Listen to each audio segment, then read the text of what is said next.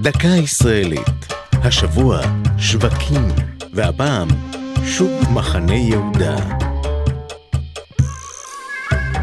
מתוך דוכני התבלינים, הבגדים, הפירות והירקות עולה האווירה המיוחדת של שוק מחנה יהודה, הממוקם בלב ירושלים, בין הרחובות יפו ואגריפס. השוק הוקם בימי האימפריה העות'מאנית בסוף המאה ה-19. על מגרש רחב ידיים שהיה בבעלות משפחת ולרו היהודית-ספרדית, הוקמו עשרות דוכנים צבעוניים, רבים מהם בבעלות סוחרים ואיכרים ערבים.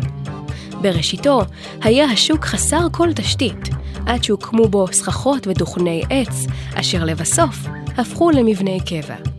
עם השנים הצטרפו עוד ועוד סוחרים יהודים לשוק.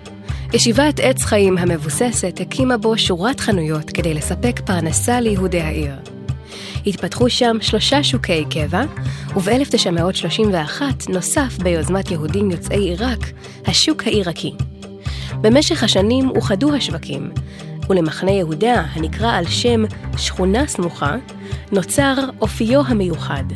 סוחרים הבאים עם שחר מסדרים את סחורותיהם על רקע קיפול השולחנות וסגירת מקומות הבילוי של הלילה.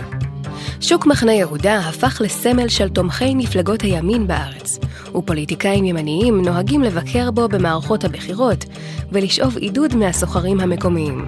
רבים מהם אוהדי קבוצת הכדורגל בית"ר ירושלים. זו הייתה דקה ישראלית על שווקים ושוק מחנה יהודה. כתבה מאיה נויפלד, ייעוץ הדוקטור גדעון ביגר, עורך ליאור פרידמן.